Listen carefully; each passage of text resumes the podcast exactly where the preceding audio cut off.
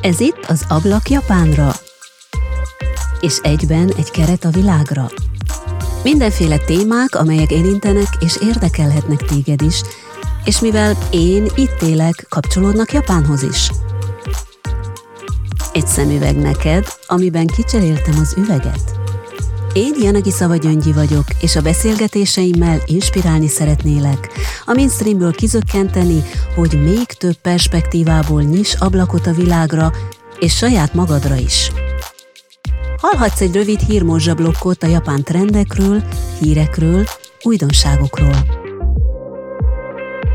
Hadd mondjam el azt is, ahhoz, hogy a podcast épülhessen és szépülhessen, szívesen fogadom a támogatásodat. Ha van rá módod és megteheted, küld el kérlek akár egyszeri hozzájárulásodat.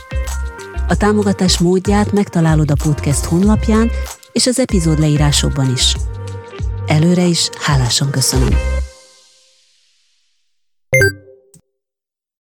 A szponzor üzenete következik.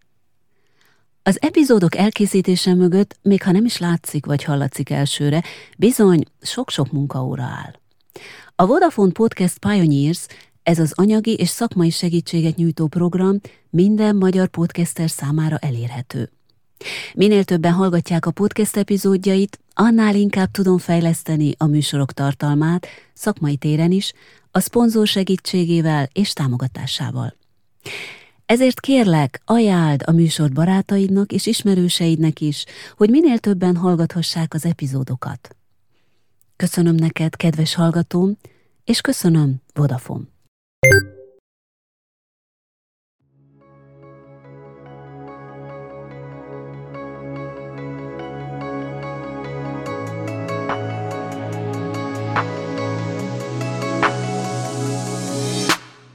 Kedves hallgatóm, mint mindig nagy örömmel üdvözöllek a műsorban, köszönöm, hogy itt vagy.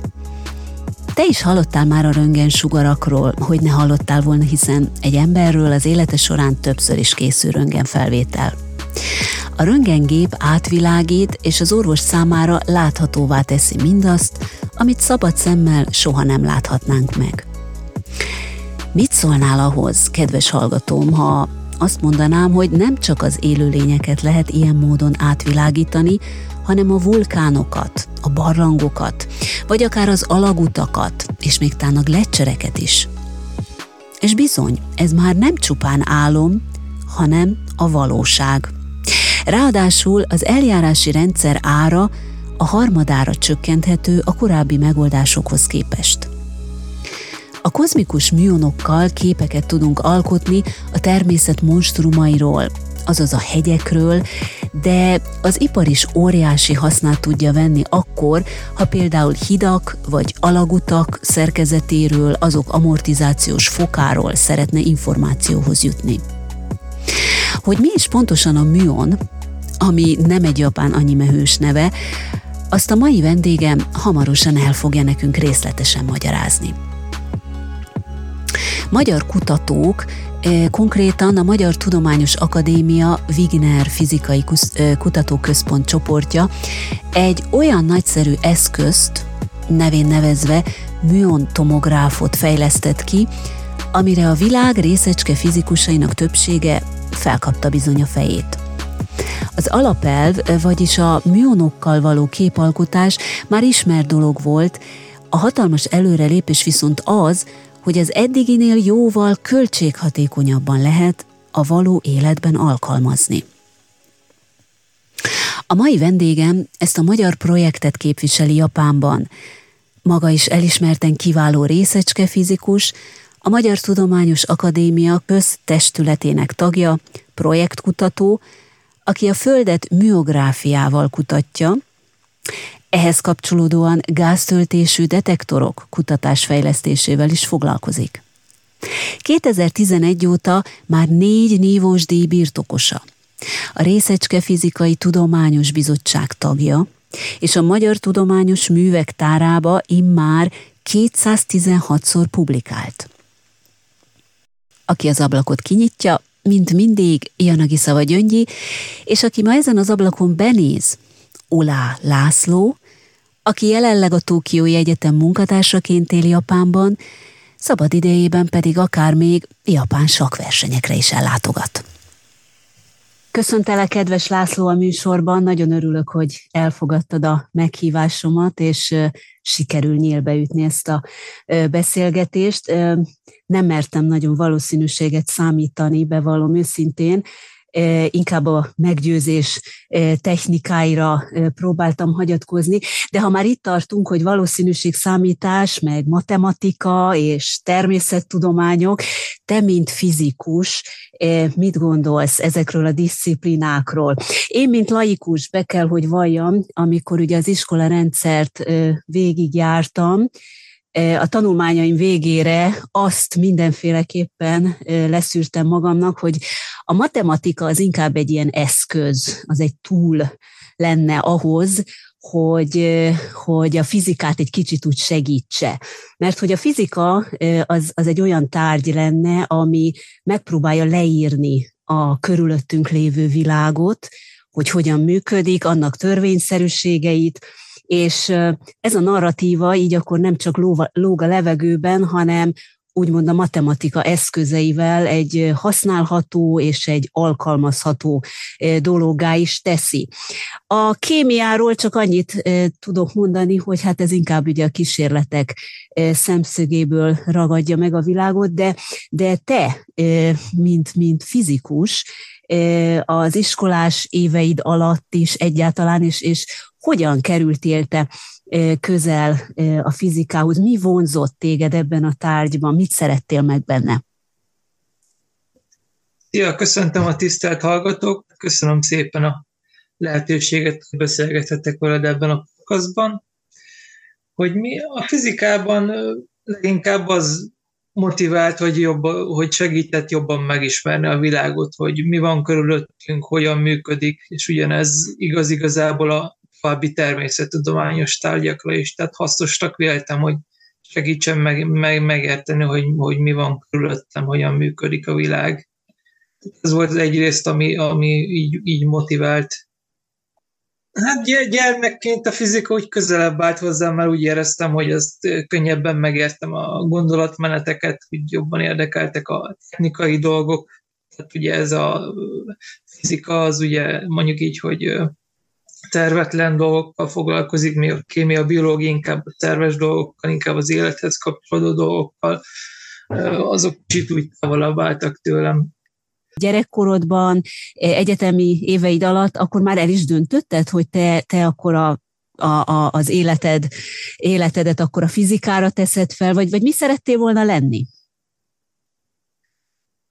Gyerekkoromban akkor még így felvetődött, akkor még ugye nem sokat tudtam a világról, akkor ilyen, hogy orvos vagy ügyvéd, aki ugye jól keres, meg, meg befolyásos egy gyerekként ilyenekről álmodik az ember, aztán nyilván úgy megszerettem a matematikát, fizika később jött, tehát ott már 11-2 éves koromban kezdtem fizikát tanulni. Az is érdekesnek tűnt, akkor a tanári szakma vonzónak tűnt. Aztán, ahogy ugye a tínédzser korban léptem, 16-17 éves koromban, akkor már úgy tűnt, hogy, hogy a tanári szakma kevésbé vonzó, és inkább többet olvastam a világról, többet olvastam a mikor fizika történetéről is, és úgy gondoltam, hogy inkább ez a kutatás, fejlesztés érdekesebbnek tűnik. Tehát motivációt éreztem arra, mint mondjuk pedagógusként. Persze Nyilván ezek nem teljesen elkülöníthető dolgok, például ha kutató vagy és új munkatársakkal dolgozol együtt, akár újakkal vagy fiatalabbokkal, nyilván a pedagógia egy fontos része annak, hogy bevezesd őket abba, amit, amit csinálsz, csinálni fogtok együtt jövőben ezeket az alapokat. Tehát igazából a pedagógia a kutató munkának is a része, legalábbis én annak tekintem tanulva tanítasz is, illetve tanulva szeretsz tanítani is. Így van, illetve leginkább ugye biztos mindenki is ismeri ezt a mondást, hogy leginkább tanítva tanul meg az ember a leg mindent mélységében, akkor érti meg legjobban. Sok minden volt, például az egyetem is, hogy tanultunk sok mindent, ugye akkor még az embert leginkább az motiválja, hogy valahogy teljesítse a kötelezettségeit, a vizsgáit, akkor nem feltétlenül ért meg mélységében annyi minden, de ha már, amikor már nekünk kellett elmagyarázni részleteket másoknak, akkor nyilván jobban megért az ember maga is, hogyha készül a tanításra vagy. Tehát akkor így a, az egyetemi évek alatt, hogy elindultál akkor egy ilyen kutatói irányvonal felé, és aztán a Magyar Tudományos Akadémia a Wigner Fizikai Kutatóközponthoz kerültél. Azt arról beszélj nekem, légy szíves, hogy, hogy mi ez a kutatóközpont. Nem biztos, hogy mindenki ismeri. Mióta létezik, és mi ennek a, a, a fő megbizatása? Igen, igen. Tehát, hogy összekapcsoljam a, a kutatással, meg az egyetemmel, ugye az egyetem itt ugye a bachelor képzés volt, az az első három év, annak a végén szakdolgozatot kell csinálni, és azt meg kell védeni. A szakdolgozati munkám kapcsolódott a akkor még részecske és magfizikai kutatóintézet volt. Ez volt az egyik kutatóintézet a Központi Fizikai Kutatóintézetnek, ami a Magyar Tudományos Akadémia egyik öt intézetét magába foglaló létesítmény, ez Csillebélcen található, az 1950-es években alapították különböző fizikai kutatásokra, elsősorban radiológia, energetika, például jelentős kutatási eredményekkel hozzájárultak 70-es években a Paksi atomerőmű fejlesztéséhez, akkor ugye mindannyian tudjuk, hogy 1980-as évek elején Farkas Bertalan ugye részt vett a, a szovjet űrprogramban, ő az első magyar űrhajós, és például ő is magyar kísérleti eszközöket vihetett fel, amik ebben a kutatóközpontban készültek. Emellett űrkutatás részecske és magfizika mellett szilárd testfizikával is foglalkoztak, ma is, ma is egy világ színvonalú intézmény található. Maga a Wigner fizikai kutató központ 2012-ben alakult meg a részecske és magfizikai kutatóközpont, valamint a szilárd testfizikai kutatóközpont egyesülésével maga a névedő, névadó Wigner Jenő, őt szerintem biztos ismerik a hallgatók, ő is magyar származású fizikus, 1963-ban Nobel-díjon is részesült, és mindig is büszke volt a magyarságára. És maga az intézet 2012 óta működik, jó magam pedig maga az intézet alakulása előtt 2009 végén kapcsolódtam be a kutatásokban ennek az elődj, elődjében. Ez a bekapcsolódás, ez hogyan történik, hogy, hogy ugye te az egyetemen vagy, mint, mint diák, és akkor úgy azt mondod, hogy hát én oda szeretnék menni, vagy hívnak, vagy ez hogy, hogy megy? Ez úgy működik, hogy az egyetem meg mielőtt odájutsz, hogy végzel az egyetemen, választanod kell szakdolgozati témát, és a különböző kutatók legyenek egyetemi kutatók, vagy kutatóintézeti kutatók, ők témákat írhatnak ki az egyetemen, és erre jelentkezhetnek hallgatók. És ezáltal kapcsolatba tudsz kerülni a kutatók, akik esetleg nem az egyetemen dolgoznak, kutatnak. Esetemben is ez történt, tehát szakdolgozati témaként kezdtem el bekapcsolni a kutatásba 2009 végén te már akkor, ugye a következő kérdés a, a műonokra e, fog irányulni, tehát hogy ezekkel a részecskékkel te már akkor elkezdtél foglalkozni, és a e, szakdolgozatod is ez irányú volt, vagy, vagy teljesen más? Nyilván az egyetemi évek alatt e, alapszinten ugye képzést kaptunk a fizika szinte minden területéről, tehát ezért szerettem a az LTTTK-nak a fizika szakát, mert sok oldalú volt, és mindenből kaptunk valamilyen alapszintű betekintést. Részecske fizikába is, tehát tudtam, hogy mik ezek a milyen részecskék. Alapvetően szakdolgozati választás előtt ugye nyilván az embernek lehetőségben is gondolkodik, tehát mindenképpen valamilyen alkalmazott dolgot akartam csinálni, mert ebben láttam úgymond a jövőt a következő évekre, hogy magának a tudományt használjam arra, hogy a hogy a közösséget szolgáljam, vagy segítsem.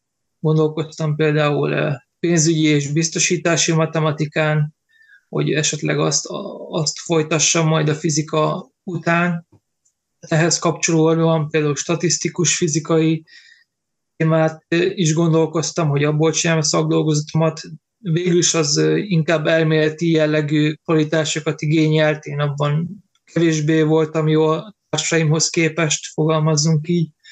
Inkább a kísérleti munka volt, ami jobban érdekelt, és ekkor láttam ezt a lehetőséget, hogy lenne egy ilyen témakírás, hogy hogy föld alatt öregek vizsgálata kozmikus részecskékkel, és ez érdekesnek tűnt, hogy egyrészt van benne fizika, meg földtudomány is, tehát egy érdekes alkalmazásnak tűnt. Még nem ismertem mélységeiben a dolgot, és mint később kiderült, valójában még ez is egy fiatal kutatási irány volt. Tehát ez a 2000-es évek közepétől indult be igazából így világszert ebbe az irányba akkor a kiírás volt, ami vonzott, amit itt mondtál, hogy kozmikus, kozmikus részecskék, és hogy ezzel akkor a a földtani kutatások. E, tehát megláttad a kiírást, és hát ez volt, ami aztán ugye elindított ezen az úton. És hát, hogyha már itt tartunk, hogy kozmikus, kozmikus részecskék, ugye ezek a műonok lennének, ezek micsodák konkrétan? Ez a műon ezt úgy nevezzük, hogy elemi részecske, a anyagi világunknak egyik alkotó eleme, például ilyen az elektron is, ami a műonhoz hasonló, leegyszerűsítve mondjuk így, hogy a műon az az elektronnak a nagy testvére, tehát hasonló fizikai tulajdonságokkal rendelkezik, csak 200-szor akkora a tömege. A műon keletkezéséhez nyilván hozzájárulnak a, az említett kozmikus sugárzás is, ami nyilván kocsihatásba lép a Föld légkörével. Ezek a úgymond elsődleges kozmikus sugárzások, ezek könnyebb atommagok, például a hidrogén kezdve a vasig bezárólag, ami egy közepes atommag, tehát mondjuk így, hogy könnyebbek, ezek folyamatosan ütköznek a légkört alkotó atomokkal, oxigén, nitrogén. Ezek igen nagy energiás ütközések, akár több nagyságrendel, akár milliószor, több tízmilliószor nagyobbak, mint mondjuk egy részeske gyorsítóban mesterségesen elállított ütközés. Ezekben a természetes részecske ütközésekben másodlagos részecskék keletkeznek a légkörben, amik kocsihatnak a légkörrel, elbomlanak, és az egyik ilyen bomlás termék a műon nevű részecske, aminek mondjuk így, hogy kellően hosszú az élettartama, tehát itt hosszú alatt értsd úgy, hogy nagyjából 2,2 mikroszekundum, tehát a szekundum milliómod része az élettartama. A fizikai tulajdonságai lehetővé teszik azt, hogy elsősorban, tehát mi a fénysebességgel mozog, ezért nem a általunk ismert fizika szerint működik, például, hogy az autó megy az út, hanem úgynevezett relativisztikus fizika, tehát a relativitás elmélet írja le a mozgását, és ennek megfelelően képes eljutni akár a föld felszínére is a 10-15 kilométeres keletkezési magasságából. Ugye említettem, hogy ez a műon nevű részecske kb. 200-szor akkora tömegű, mint az általunk ismert elektron. Ennek megfelelően másképpen hat kölcsön az anyagban, tehát amikor ezek a részecskék keresztül hatolnak a légkörben, vagy valamilyen anyagon, ezek egyrészt ugye elnyelődnek, tehát megállnak az anyagban, vagy vagy irányt változtatnak, és, a, és az a műon egy kellően nagy áthatoló képességű részecske. Tehát most is például a testeden keresztül, miközben itt beszélünk, nem csak a tédelmen, hanem a hallgat, minden hallgató testén keresztül más, egy másodpercben száz ilyen részecske hatol keresztül. Tehát ez úgymond egy ilyen természetes háttérsugárzásnak a részét alkotják ezek a műonok. Tehát a föld felszínén mindenhol és állandóan ott vannak. Értem. Igen, tehát ez, ez lett volna, hát én naívnak szántam, de akkor ezek szerint mégsem az, már mint naív, naív kérdésnek szántam, hogy akkor rajtunk keresztül is embereken, tehát nap mint nap ez ugye átmegy, áthatol, és hogy ez, ez milyen hatással van vajon ránk. Tehát gondolok itt arra, hogy ennek van esetleg sűrűsége is, tehát hogy, hogy bizonyos napszakban, vagy valamilyen hatás miatt esetleg több ilyen műon ér bennünket, vagy ez a tömeg, az emberek tömegét, tehát hogy ki mennyire nehéz, a tömegétől függ. Értem, értem, értem. Tehát itt különböző dolgokra próbálsz egy kérdésben feltenni, de akkor mondom, az első dolog az, hogy az, hogy mennyi részecske megy rajtad keresztül, az nyilván függ a megettől is, tehát hogy mennyi anyagon megy keresztül. Tehát ezek külön, ugye ugyanolyan típusú részecskék, de különböző energiával, különböző sebességgel menned rajtad keresztül, és mondjuk úgy, hogy akik lassabban haladnak, azok megállhatnak benned, mondjuk így, hogy tehát ami nagyobb, az például átjut rajtad, és nem csak rajtad, tehát nem csak emberi testen jut keresztül, mint például a röngen, hanem ezek a részecskék képesek áthatolni több száz méteren, néhány kilométeres vastagságig is bejutnak a földkérekbe, vagy akár hegyeken is keresztül mennek.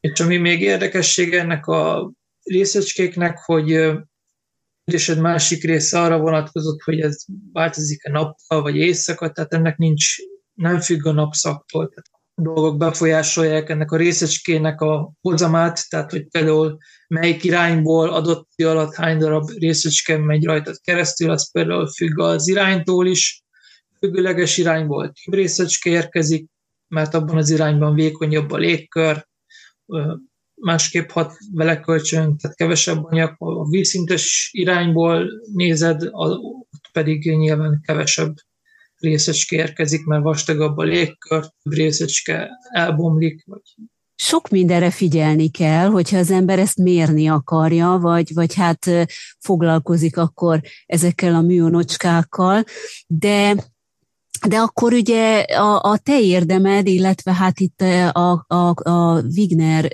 Kutatóintézetben dolgozók érdeme az, hogy, hogy elkezdtek egy olyan kutatást folytatni, hogy ezt lehessen mérni, és hogy ennek ténylegesen valamilyen haszna legyen, tehát különböző területeken ezt akár értékesíteni is lehessen. A műográf lenne az a felvett kép, amit ezek a műonok mutatnak meg bizonyos dolgokról, mint ahogy az említ, előbb említetted is, hogy akár hegyekről is lehet, vagy vastag, nagyon vastag falakról, hidakról, bármikről, és maga, a, amivel a műonokat befogják, az lenne akkor ugye ez a műon tomográf, vagy műon radiográfia, nem tudom melyik a, melyiket szokták inkább használni. Ez egy detektor lenne, ez egy készülék lenne, amivel akkor, hogy befogják ezeket a műonokat, ugye? Erről van szó. Így van, tehát amikor visszakapcsolódva az előző kérdéshez, tehát amikor bekapcsolódtam ebbe a kutatásfejlesztési munkába szakdolgozottam által. Lényegében ezzel indult el maga a projekt is. Az volt a célja, hogy egy olyan berendezést fejleszünk, illetve részben fejleszek, tehát legyen egyéni hozzájárulásom, amivel egyetemi diplomát szerezhessek. Egy olyan berendezést fejlesztettünk, aminek az a funkciója, hogy megméri, hogy melyik irányból hány darab részecske megy rajta keresztül. Ez egy, nevezzük úgy, hogy nyomkövető rendszer, több rétegből épül fel, az egyes rétegek megmérik két dimenzióban a rajta keresztül haladó részecskének a helyét, és ha több réteget egymás után elhelyezel, akkor ezekből a rétegek három dimenzióban megmutatják, hogy, hol, hogy milyen irányban halad a részecske keresztül ezen a nyomkövető detektoron, és hogyha ezt a detektort elhelyezed egy, egy valamilyen objektum alá, például leviszed a föld alá, és megméred a fölött lévő anyagot szeretnéd vizsgálni, tehát akkor oda helyezed ezt a detektort, és megméred, hogy melyik irányból fölött lévő anyagon keresztül hány darab részecske érkezett be adott idő alatt. Ez a berendezés azt méri meg, hogy melyik irányból hány darab részecske érkezett adó idő alatt, és ebből tudod rekonstruálni azt, hogy mennyi volt az anyag mennyiség. Hogyha több anyag van, akkor kevesebb részecskét detektáltál, mert nyelődött el, hogyha kevesebb anyag volt valahol, akkor részecskék detektáltál, mert kevesebb nyelődött el felvételen nézzük, akkor, akkor ez úgy jelenik meg, hogy, hogy sötétebben, tehát ami többet nyel el, akkor sötétebben látszik, ami kevésbé, az meg ugye halványabban, ugye, ha jól értem. Így van. Például, hogyha egy ilyen berendezést, hogyha elhelyezünk egy, egy barlangrendszerben, ahogy mi is tettük, és hogyha a berendezésünk fölött van egy ismeretlen üreg, az üregben az ugye egy üres térfogat, abban ugye kevésbé nyelődnek el a részecskék, mint magában a detektor felett lévő közetben, és ennél fogva abban az irányból, ahol ez az üreg található, abból az irányból több részecskét fog érzékelni a berendezésünk. Úgyhogy nyilván ez, ez még csak egy, mondjuk így, hogy egy ilyen vetített képet ad a, ad a megmérendő dologról, és hogyha a berendezésünket áthelyezzük más helyekre, ha több irányból megmérjük ezt, a, ezt az üreget, akkor a későbbiekben rekonstruálható lehet egy háromdimenziós kép is, hogy pontosan hol van, de esetünkben ez nem annyira egyszerű. Tehát, összehasonlítva a röngenben, a mionoknál ez nem nem megoldható, mert nem, nem tudjuk minden irányból megmérni, csak néhány irányból, tehát ez technikailag egy másik, más jellegű képalkotás összehasonlítva a röngennel. Azt, azt mond még nekem meg légy szíves, hogy egy ilyen detektor az mekkora. Tehát, hogy itt most mondod, hogy barlangokba ezt levinni, a méretéhez képest a barlangnak körülbelül milyen, tehát kilométerekben mérhető, vagy csak méterekben az, amit be tud fogni? Vagy egy barlangba több ilyen dete- detektor több helyre el kell helyezni? Az egyik fontos dolog, hogy maga, magát ezt a berendezést, ezt nyilván, hogyha van valamilyen alkalmazás, amire szeretnéd használni, akkor erre optimalizálod. Például a barlangi mérések esetén, például hordozható berendezést szeretnénk fejleszteni, ami például konkrétan beviheti a barlangi járatokon keresztül egy megfelelő helyre, ahonnan a feltárás végezhető. De akkor ezt egy emberbe tudja vinni, vagy ezt egy géppel kell oda Így be? van, tehát ezt, ezt akár egy ember kéz, kezében megfogva be Tehát akkor egy ilyen 20 kilós valami. Helyre. Nagyjából 20 kg, tehát így, így fogásra mondjuk egy 40 cm-szer 40 cm-szer 30 cm-es dobozt képzeljünk el, egy plexi doboz, amiben vannak ezek az érzékelő rétegek és egyéb. Maga az, hogy mekkora területet tud ez felmérni, ez nyilván függ a berendezés beállításától, tehát a konkrét kérdés technikára lefordítva arról szól, hogy mekkora a látószöge illetve attól, hogy milyen mélyen van. Ha mélyebbre, mélyebben helyezzük el a berendezést a földfelszín alatt, akkor nyilván nagy, nagyobb térfogatot tudunk átvilágítani. Szóval ez az egyik fejlesztési irány, a másik a, a vulkánok vizsgálata, ott egy teljesen más jellegű problémáról van, van szó, tehát ott közel vízszintesen érkező műonokat mérjük, amik a hegyen keresztül a detektorunkba a vulkánon keresztül a detektorunkba érkeznek. Ugye említettem korábban, hogy ezeknek a száma jelentősen kisebb, hogyha akár előtt van egy, egy két kilométer vastagságú vulkán, akkor jelentősen akár nagyságrendel le, lecsökken a hozama. Ugye említettem, hogy ezeknek a műonoknak a hozama véges, tehát nem tudjuk növelni azt, hogy idegység alatt részecske keletkezzen, ilyen a természet. Ennek megfelelően, hogy megfelelő számú részecskét mérhessünk a hegyen keresztül, nagyméretű berendezést kell fejlesztenünk, hogy minél több részecskét tudjon detektálni adott idő előtt. Különösen, hogyha egy vulkán esetén szeretnénk mérni, hogy időben hogyan változik az anyag mennyisége a hegy belsejében, akkor valamilyen időközönként szeretnénk egy képet előállítani a vulkánnak a belsejéről, vagy a vulkánon keresztül. Egy vulkánnál, akkor ez egy 40x20 centis szerkezet, akkor nem elegendő, vagy ebből nagyon sokat kellene elhelyezni. Me- mekkora a limit, amit meg lehet építeni? Mondjuk így, hogy napjainkban ezek nagyjából négyzetméteres, négyzetméter felületű detektoregységek, tehát itt a vulkáni mérések esetén például egy két köbméteres befogató doboz képzeljünk el, tehát két méterszer egy méterszer egy méteres kis konténer, és ezekből rakunk le egymás mellé néhányat.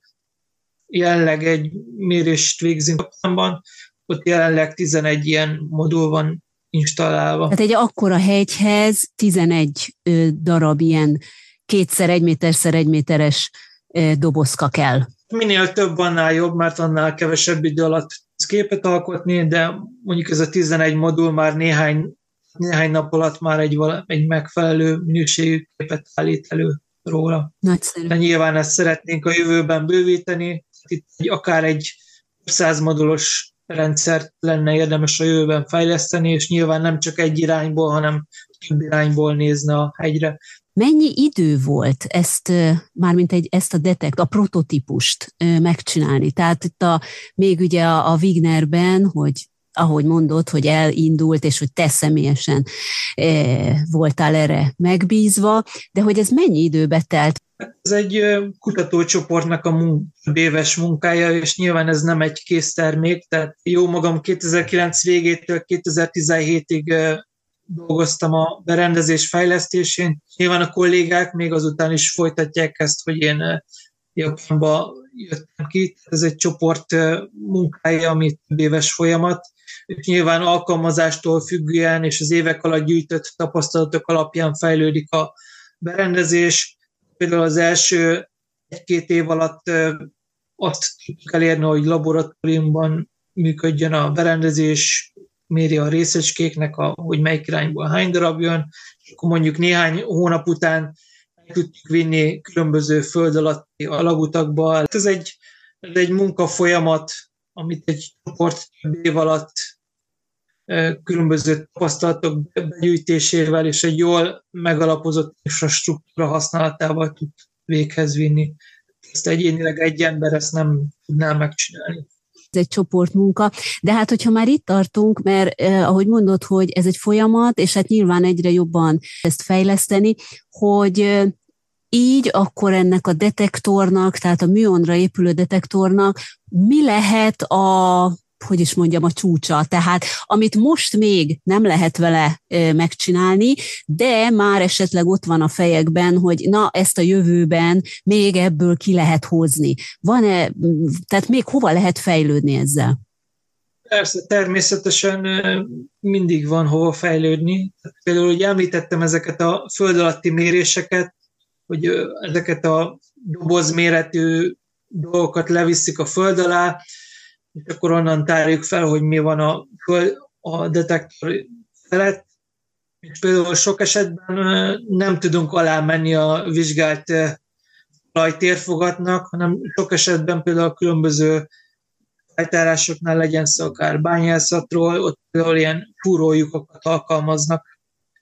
Képzeljünk el egy 10 cm átmérőjű lyukat, ami lemegy akár kilométeres mélységekig a föld alá, és az, hogy egy, akár egy ilyen infrastruktúrába ezeket a detektorokat alkalmazzuk, akár egy ilyen láncként egymáshoz fűzve, ilyen, ilyen helyeken ezeket tudjuk alkalmazni, amik úgymond standard ipari dolgok. Például ezek több esetben ugye vízzel vannak megtelve, vagy ahogy megyünk le a Földön egyre mélyebbre, hogy nyilván a hőmérséklet is emelkedik, ezeknek a viszonyok van is megfelelően működjön a technológia. Hát ez inkább egy technológiai hívás, mint sem tudományos. Nem is inkább már ennek a szerkezetnek a funkcionális dolgait továbbfejleszteni, hanem az, hogy a szerkezetet magát hogyan lehet eljuttatni a vizsgálandó helyszínre, az, ami aztán itt a következő kérdés. A fejlesztésnek abban a részében vagyunk, ahol az alkalmazott orientált fejlesztés zajlik, és hogyha ebben úgymond előrébb lépünk, akkor a következő fázis az lesz, hogy nyilván uh, ipari partnerek közös tesztek, uh-huh. hogyha ezek sikeresek, akkor nyilván tovább tudunk lépni egy valamilyen uh, termék irányába, hogy uh, ebből készítesz egy terméket. Az, hogy, az, hogy a labortól eljutunk magához külső helyekre, tehát akár terepre, már ez is egy óriási előrelépés a technológiai szintjén. Tehát nagyjából maga ez a miográfia elve, tehát hogy kozmikus műanokkal nagy skálás dolgokat vizsgáljunk, ez maga az 1950-es évekből ered, de maga a részecske fizikai technológia nem volt alkalmas arra egészen a 90-es, 2000-es évekig, hogy akár laboratóriumon kívül, akár lerakva egy hegyel szembe ilyen berendezéssel mérni lehessen. A 2000-es évek kezdődően volt egy-egy kísérlet erre, egy-egy demonstráció, hogy tudták mérni akár egy hegyen keresztül a részecskéket, de még maguk ezek sem adtak olyan információt a, például a vulkanológusoknak, hogy az alapján tudjanak valamit mondani a vizsgált objektumról. Tehát nagyjából az egész kutatási terület most tart ott, hogy vannak berendezések, amik mondjuk értelmezhető adatokat szolgálnak a szakértőknek, akik ezek alapján az adatok alapján tudnak valami állítást megfogalmazni a vizsgált objektumról, legyen szó például egy, egy vulkánról. És hát ugye ennek a dolognak az volt a, a, a hatalmas jelentősége, többek között, hogy a Tokiói Egyetem is beszállt ebbe a kutatásba, kutatásfejlesztésbe.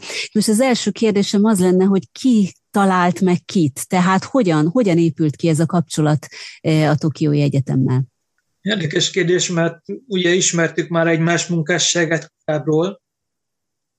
A Tokió Egyetemnek fogalmazzunk így, hogy úttörő szerepe volt ebben a nevezzük tudományterületnek, mint miográfia, vagy, vagy tudományos alkalmazási területnek a 2000-es években például ők állítottak elő az első miografikus képet egy vulkáról, az Asama vulkán 2004-es kitörése után. Nekik már volt technológiáik, de ezek nem voltak kellően optimalizálva arra, hogy, hogy egy vulkán monitorozására, folyamatos mérésére, folyamatos előállítására alkalmas berendezést biztosítsanak. Tehát az elv nekik már megvolt, csak nem, tehát odáig nem Igen, jutottak el, ahova ti már akkor a Wignerben. Hát úgymond eljutottak, mert mi nem ezzel foglalkoztunk, csak nekik nem volt olyan technológiájuk, amivel a meglévő berendezés, amivel megfelelő képeket tudtak előállítani a vulkánokról. Mert például itt ugye technikailag ugye egy vulkánt szeretnél mérni vagy vizsgálni, itt különböző szempontok vannak, például az, hogy biztonságos távolságra el tud helyezni a berendezésed, akkor hogyha ezt már egy nagy távolságra helyezed el, akkor ennél fogva nagyobb felbontás kelljen, hogy biztosítson a berendezést, hogy megfelelő felbontással fel tud képet tudja alkotni a vulkánnak a belsejéről. Tehát akkor a Tokió Egyetemnek megvolt az alapja, csak, csak hát még bizonyos fejlesztési fázisok hiányoztak, és akkor, és akkor ők, ők kerestek meg titeket, vagy, vagy ez hogyan zajlott? Hát, egyrészt találkoztunk tudományos találkozókon, konferenciákon is, és akkor maga az az együttműködése a, a Tokiói Magyar Nagykövetségen keresztül lehetett ezt formalizálni, hogy szülessen egy együttműködés, és akkor magából a vulkáni mérésekre egy közös szabadalom lett létrehozva 2015-ben, te voltál így a kapocs közöttük? Vagy hogy miért pont, mert mondod, hogy azért itt egy csapat dolgozott a, a Wignerben. Nyilván én akkor még a doktori munkámat végeztem, én nem voltam abban a pozícióban, hogy, hogy, hogy ilyen szinten tárgyaljak, vagy, vagy bármit csináljak, de nyilván egy csapat vagyunk, és Varga Dezső volt a témavezetőm, és akkor ezeket ő, ő menedzseri ezeket a dolgokat. Hogy esett épp pont rád a választás, hogy te legyél az, aki aztán ide kijöjjél, és, és hát így az egyetemen akkor együtt dolgozza a japán kollégákkal? Cél volt, hogy az, hogy az ember szeretne egyszer eljutni ide itt dolgozni, és akkor ugye megcsináltam a diplomát, utána megcsináltam a doktorit, megvédtem, és akkor utána ez, ez az együttműködés, illetve az évek munkája lehetővé tett. Tehát valójában ugye nyilván egy technológiát fejlesztünk, akkor ennek még csak egy-két szakértője van a világban, és akkor úgymond én voltam az egyik ilyen szakértő. Tehát ha magadra vállaltad akkor ezt a pionnyír szerepet? Az együttműködés úgy, úgy működött, hogy ugye a kollégáim a Wigner Fizikai Kutatóközpontban ők a berendezés fejlesztésével, alkalmazás optimalizálásával, építésével foglalkoznak. Ugye 2017-ben kezdtük el az első berendezéseket telepíteni a Sakurajima vulkánnál, akkor néhány havonta egy-egy berendezést kihoztak, együtt telepítettük, amit ők megépítettek, és akkor az én munkám itt egyrészt az, hogy ezeket a berendezéseket üzemeltetni, adatokat kezelni, adatokat elemezni, és akkor ez, ez alapján valamilyen tudományt csinálni a, a helyi szakértőkkel. Értem. Tehát akkor te vagy, ha így szabad fogalmazni, akkor te vagy a póknak az egyik lába, aki ugye éppen itt van, és hát ugye a test, akik Magyarországon további fejlesztéseket végeznek, ugye adják neked tovább, és ezt te itt alkalmazod. Most azt szeretném megkérdezni, hogy ugye említetted, említettél már itt több vulkán nevet is, meg hát az, hogy Japánban, hát ez így ilyen szempontból egy paradicsom, hiszen rengeteg vulkán van, hogy mi határozza meg, hogy melyik vulkánt vizsgáljátok, vagy, vagy ez, tehát egy vulkánnak élő vulkánnak kell lenni, vagy lehet olyat is vizsgálni, ami hát nem tudjuk, hogy mikor fog kitörni, majd egyszer csak. Tehát mi alapján választjátok a vulkánokat? Ezt egyrészt nem mi választjuk, hanem a, úgymond a vulkanológusok, illetve maga a japán kormány dönti el, hogy melyik vulkánoknál támogat fejlesztési projekteket. Ugye 2014-ben volt az Ontoke vulkánnak a, a hirtelen kitörése, ami tucat ember halálát okozta, és ugye ebben az időszakban ugye eddig is ugye támogatott volt a vulkának vizsgálata, de ebben az időszakban indított el a japán kormány, a MEX-t, ez a, ez a japán kormány oktatás, kultúra, sport, tudomány és technológiai minisztériuma egy integrált projektet a Sakurajima vulkánnál, ami egy mondjuk így, hogy aktív vulkán, tehát mondjuk így, hogy évente több száz kisebb kitörés fordul elő. 1914-ben volt egy nagyméretű kitörés, ami ezt a Sakurajima vulkánt, ezt úgy kell képzelni, hogy akkor egy ből, Goshima-ból belsejében egy szigeten helyezkedett el, és ez a kitörés akkor volt, hogy áramló láva és vulkáni anyagok összekötötték a szigetet a, a fősziget, tehát ez ma már egy félsziget. Illetve a vulkanológusok becslései szerint a következő kb. 20 éven belül várhat újra egy ilyen nagyobb méretű törés, úgyhogy ez motiválja a helyi vulkanológusokat a vulkán monitorozására. Aktív vulkánoknál vannak inkább ezek a kutatások, meg hogy nyilván amelyek hát úgymond veszélyeztetik a környezetet, mint ahogy mondtad, hogy hát a japán kormány kérésére indult meg az, hogy pont annál a vulkánnál csináltátok. De hát akkor így adódik a kérdés, meg hát szerintem nagyon-nagyon sokan kíváncsiak arra, hogy és akkor ezt meg lehet talán jósolni azt, hogy mondjuk a Fuji az mikor fog kitörni, vagy lehet következtetéseket levonni, vagy ez mi, hogyan, hogyan működik?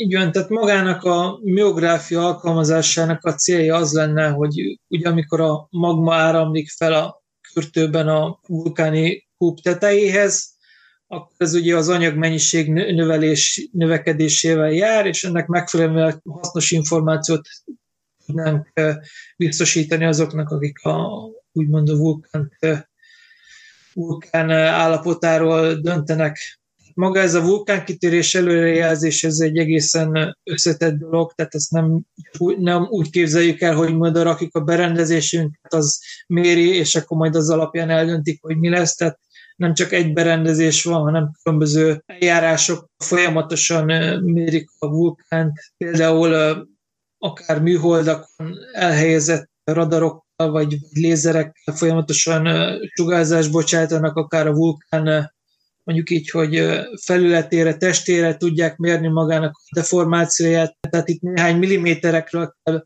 beszélnünk, vagy más, más technikák, a gravitációs erősséget mérik a vulkán felületén, ugye a föld rezgését is mérik a szeizmikus berendezések, illetve vannak olyan berendezések, amik a vulkánból kiáramló gázaknak összetételét tudják mérni, hogy mennyi széndiokszid van benne például.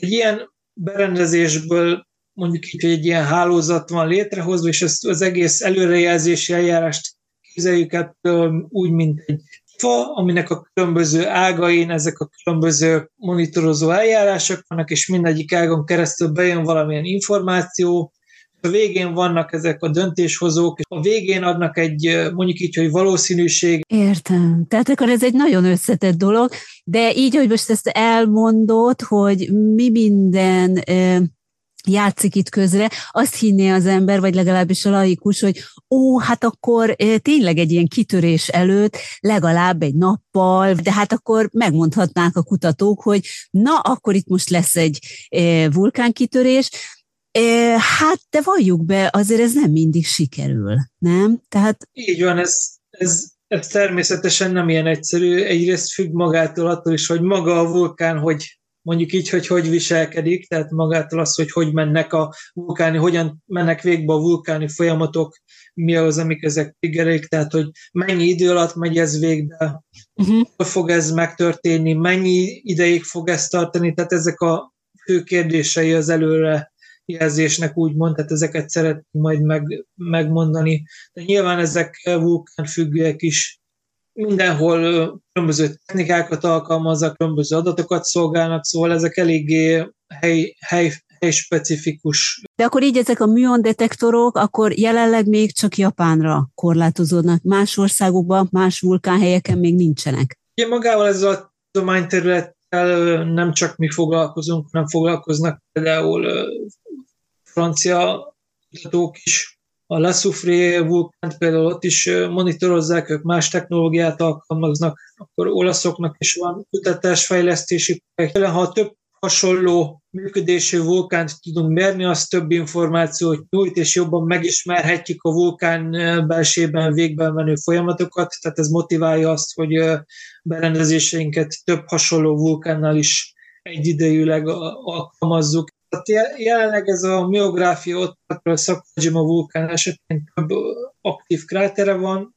Az úgynevezett Sóva kráter 2018 év elején csendesült el, és az aktív, vulkáni aktivitását ródott mondjuk így a másik kráterbe. Az első miográfiai képek rögzítésével rögzítettünk egy képet maga, amíg aktív volt a kráter, és rögzítettünk egy másik képet, miután elcsendesült a kráter, két kép összehasonlítása kimutat azt, hogy amik akkor úgymond egy ilyen vulkáni dugó alakult ki a kráter alatt, tehát megnőtt az anyag mennyisége. Tehát akkor most visszakanyarodva azért arra a kérdésre, hogy, hogy a Fuji mikor fog kitörni, akkor erre azt lehet mondani, hogy nem tudjuk, mert hogy akkor annyi mindent vizsgálnak a Fujin is, hogy egyértelmű választ azért nem lehet mondani. Hát vannak ugye azért már előre, előre jelzések, hogy hát előbb-utóbb, tehát azért erre már készülni kell, de így akkor pontosabb előrejelzést akkor ezek szerint nem lehet a Fujira mondani.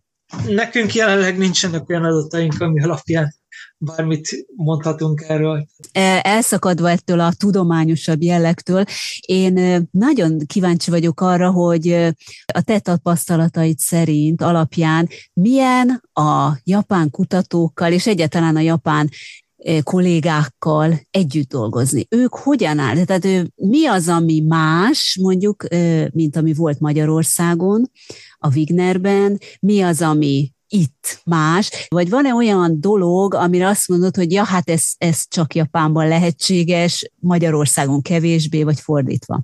Magának a munkafolyamatoknak a szervezettsége szerintem nagyon jól meg vannak általában szervezve. Én főleg ugye egy, egy kutatóval dolgozok együtt a, a Tokyo Egyetem Földrengés Kutatóintézetében. Ő őt nem mondanám kifejezetten jobbnak, tehát eléggé nemzetközi a gondolkozás módja, tehát ő eleve globálisan gondolkozik, hogy csinálják ezt az egész tudományt. Ilyen szempontból nagyon jól megértjük egymást. Az egyetem, egyetemen egy kollégám van, akivel közvetlenül együtt dolgozok, illetve különböző cégekkel dolgozunk együtt Japánban. Például, hogyha egy mérést telepítünk, vagy azt karban tartunk, berendezéseket, akkor például jön velem valamilyen cégnek a szakember, és akkor együtt csináljuk. Maga az, hogy ebből egy, a berendezésből egy termék legyen, itt is van egy együttműködés, ugye a Wigner Fizikai Kutatóközpont és a Tokyo Egyetem, és a közös szabadalom alapján ezt például a japán cég tudja úgymond licenszelni, és például egy ilyen cég a NEC, ami különböző ugye annak idején még elektronikai berendezéseket gyártott, de mindenféle modern dolgokkal foglalkoznak, és ők is licenszelték ezt a berendezést, és a jövőben ezt szeretnék gyártani, tehát ott is folyik a kutatásfejlesztés, ennek megfelelően például Magyarországról munkatársaim is kijönnek Japánba, illetve együtt segítjük az ott folyó fejlesztéseket, hogy ebből a jövőben egy termék lehessen. Ez most úgy hirtelen eszembe jut, hogy ugye akkor a japánok azt a hogy is mondjam, amin ti elindultatok, amin a magyar kutatók elindultak és megvalósítottak, azt ugye e, licenszelve, tehát ténylegesen ebből egy terméket létrehozva e, használják alkalmat, és hát nyilván ez anyagi szempontból sem mindegy, de hogy ez nem jutott senkinek eszébe Magyarországon, hogy ezt mint termékként Magyarországon kellene megvalósítani? Vagy erre olyan technikai, egyéb technikai és anyagi háttér kellett volna Magyarországon, és hogy, tehát, hogy anyagilag is akkor Magyarország ebből jobban jöjjön ki? Hogy ez nem jutott eszébe? Ezeknek a dolgoknak, maguknak a tudományoknak úgymond a diporosításának az a fő katalizátora, hogy legyen valamilyen társadalmi igény arra, hogy ez valahol használható legyen. Ja, és Magyarországon nincs vulkán, vagy hát nem igazán. Nyilván kisebb nincs akkora igény arra, hogy ott Értem, igen, igen, igaz. De, de nyilván egyéb, egyéb felmérésekre is, például a bányászat sem olyan jelentős Magyarországon jelenleg. Igen. De ezek a dolgok változhatnak a jövőben. Jelenleg nincs rá akkora igény, úgymond. Nyilván minket kutatókat nem az motivál, hogy megépítsük a 188. miondetektort, hanem maga az, hogy kifejlesztjük, és akkor onnastól kezdve, hogy ez alkalmazható megfelelő cél, onnastól kezdve ez már nem kevésbé érdekes egy kutatónak. Azt szeretném megkérdezni, hogy a, itt Japánban, amikor ugye az egyetemen is gondolom azért van kutatásfejlesztés, mármint a Tokiói Egyetemen, hogy ezt te hogy látod?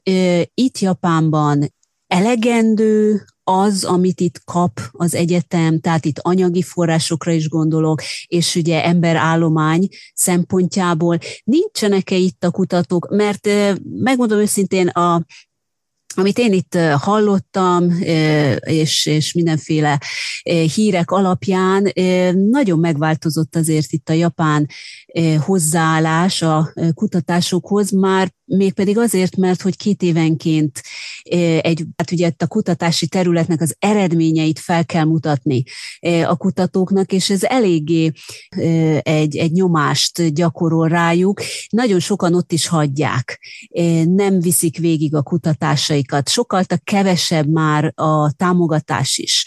Nagyon sokan elmennek akár Kínába, ahol ugye hát rengeteg pénzt fordítanak, dobnak az oktatásnak, pumpálnak az oktatásba, és azért kérdezem, hogy te ezt hogy éled meg, vagy, vagy lá, van -e ennek valamilyen látszata itt a Tokiói Egyetemen?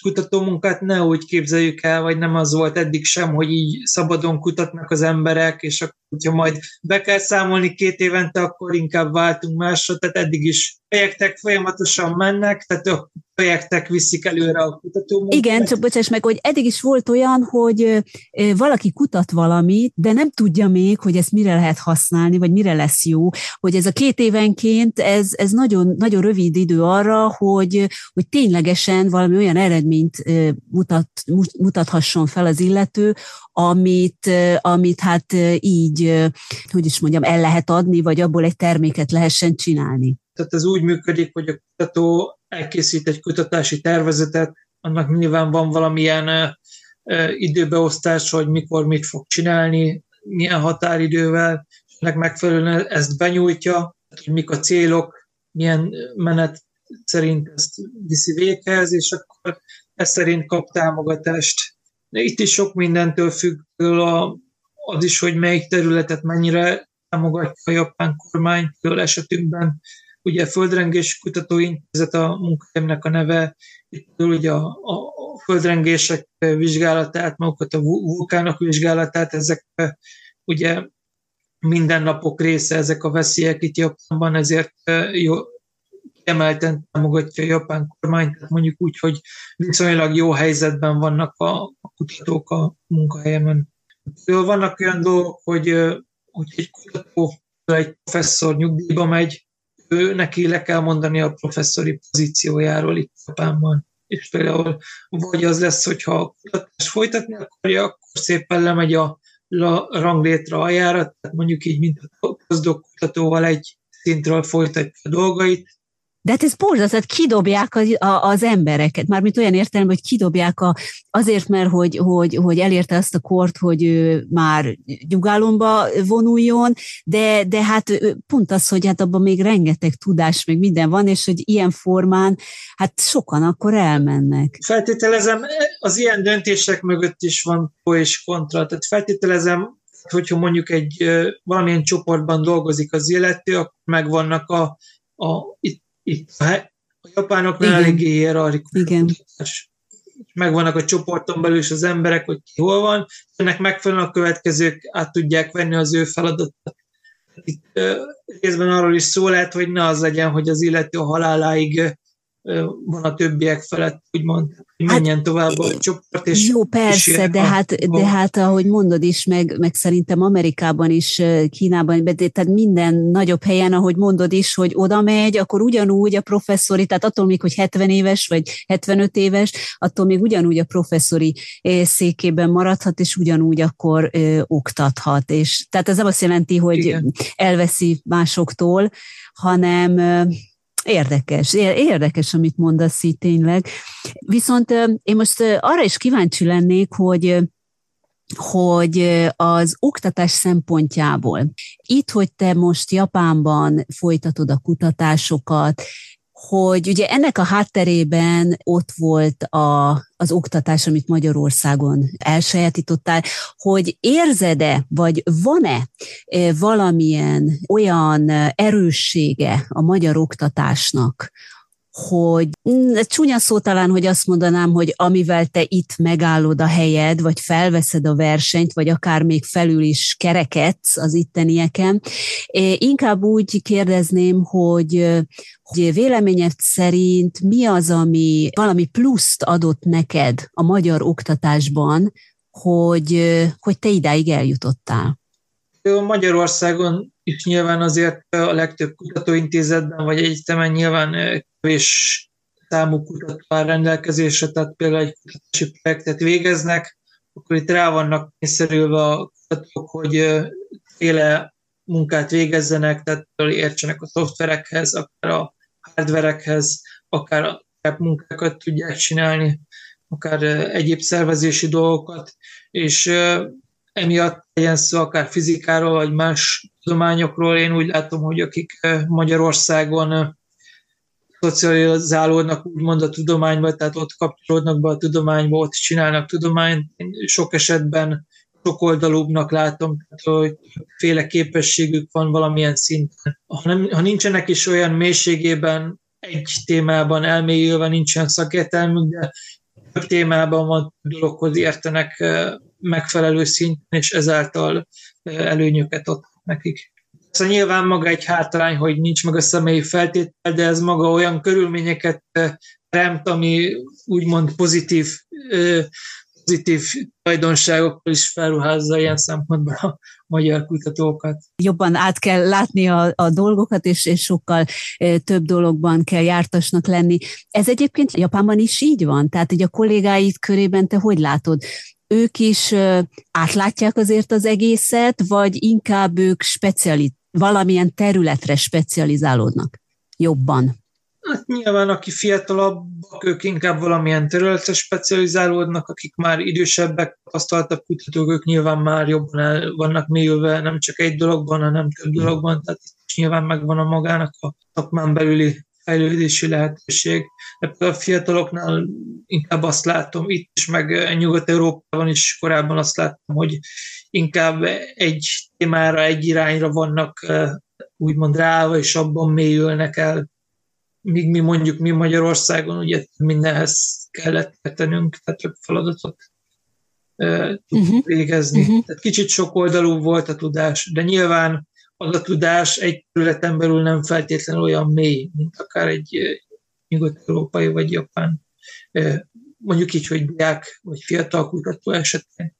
Most, hogy Magyarországon ugye azért az utóbbi időben elég nagy változások vannak, és hát most napjainkban is még, folynak az oktatás területén. Mi az véleményed szerint, amit nem szabad, hogy elveszítsen Magyarország az oktatásban? Elveszítsen az oktatásból? Hát ez jó kérdés, mert tehát minél több mindent változtatni kellene rajta, tehát ellenkezőleg. Tehát nem tudom, hogy mi az, amit meg kellene hagyni a jelenleg rendszerből. Akkor így is visszafordítva is kérdezhetem, hogy mi az, amit még hozzá kellene tenni, mivel kellene bővíteni? Hát egyrészt szerintem csökkenteni kellene a tananyagot a, a diákoknak, és inkább kreativitásra, probléma megoldásra helyezni a hangsúlyt, az, hogy rájuk erőltetni a mondjuk így a száraz megtanulandó tények megét, helyett inkább a probléma megoldásra kellene koncentrálni az oktatásnak. Ez, ez az egyik dolog, amit mindenképpen érdemes lenne változtatni. Ez nyilván azért elmúlt egy-két évtizedben azért mondjuk így, hogy ugye meg a rendszerváltás 90-es években, tehát azért láthatunk több példát is, hogy más országok mire helyezték a hangsúlyt, gondolok itt a Baltikum országaira, tehát látható, ahol az oktatásra nagyobb támogatást biztosítottak, inkább a kreativitás dolgokra mentek rá, tehát láthatóan itt későbbiekben az ország javát szolgálja. Tehát ez az egyik dolog.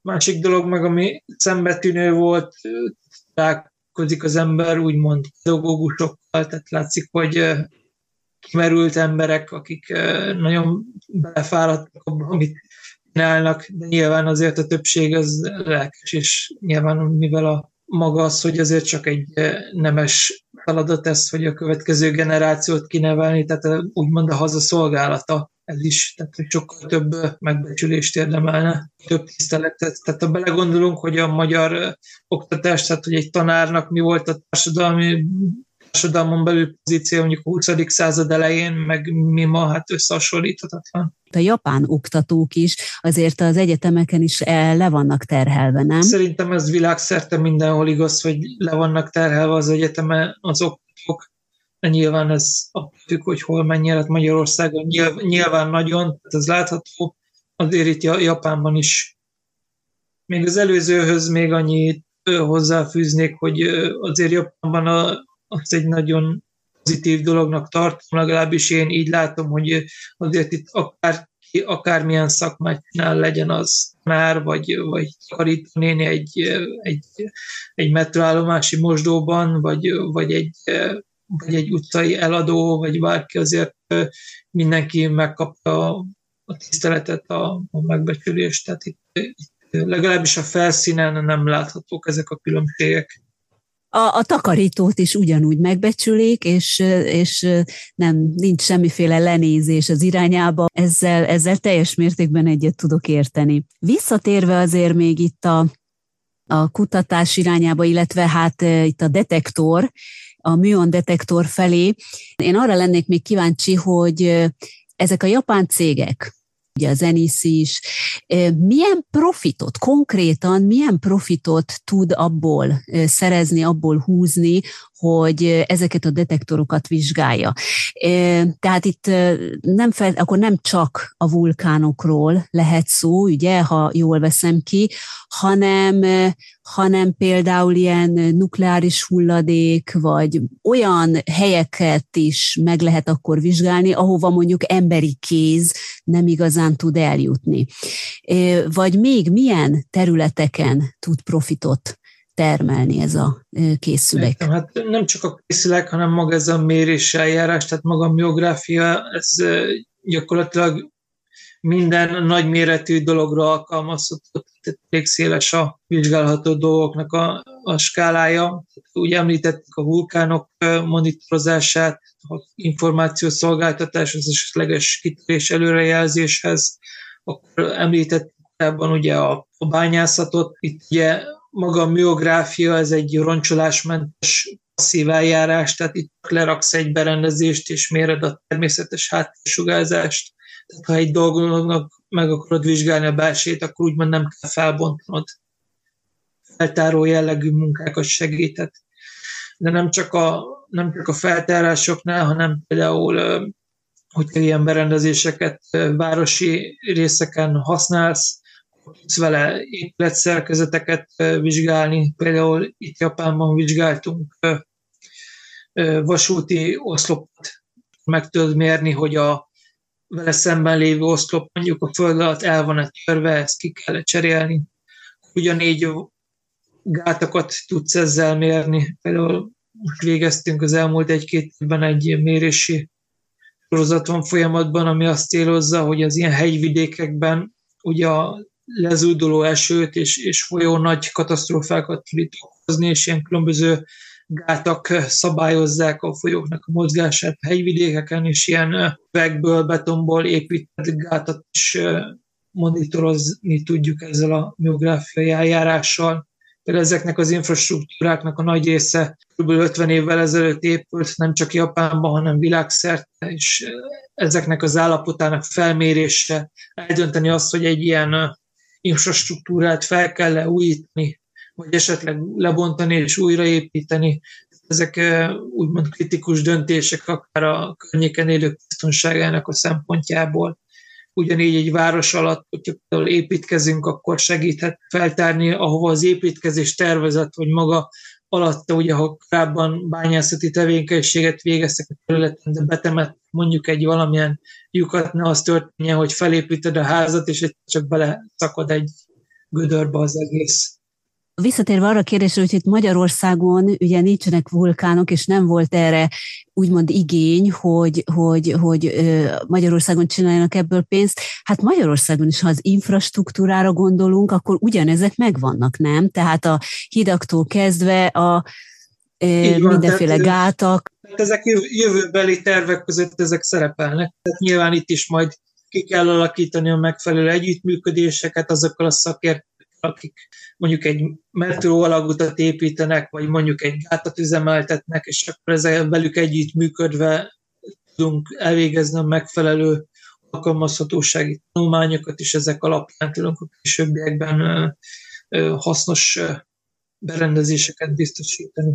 Remélem, hogy következő két-öt éven belül, tehát ez a tervek között szerepel. Még az alkalmazásokhoz visszatérve talán azt még érdemes megemlíteni, ugye felmerült a nukleáris szó, a Japánban is ezt az eljárást használták, ugye 2011-ben volt a föl, nagy földrengés, Igen. és Fukushima-nál, és ott a helyi atomerőműben volt, történt katasztrófa, például ott ezzel a miográfiás eljárással a berendezést odavinni, és a atomreaktoron keresztül érkező műonokat megvérve meg tudták állapítani, hogy melyik atomreaktorban folyt ki úgymond a fűtő. Hogy akkor az embernek nem kellett oda menni, viszont ezeket a detektorokat elhelyezni, meg el kellett, ezt, ezt robotok tették?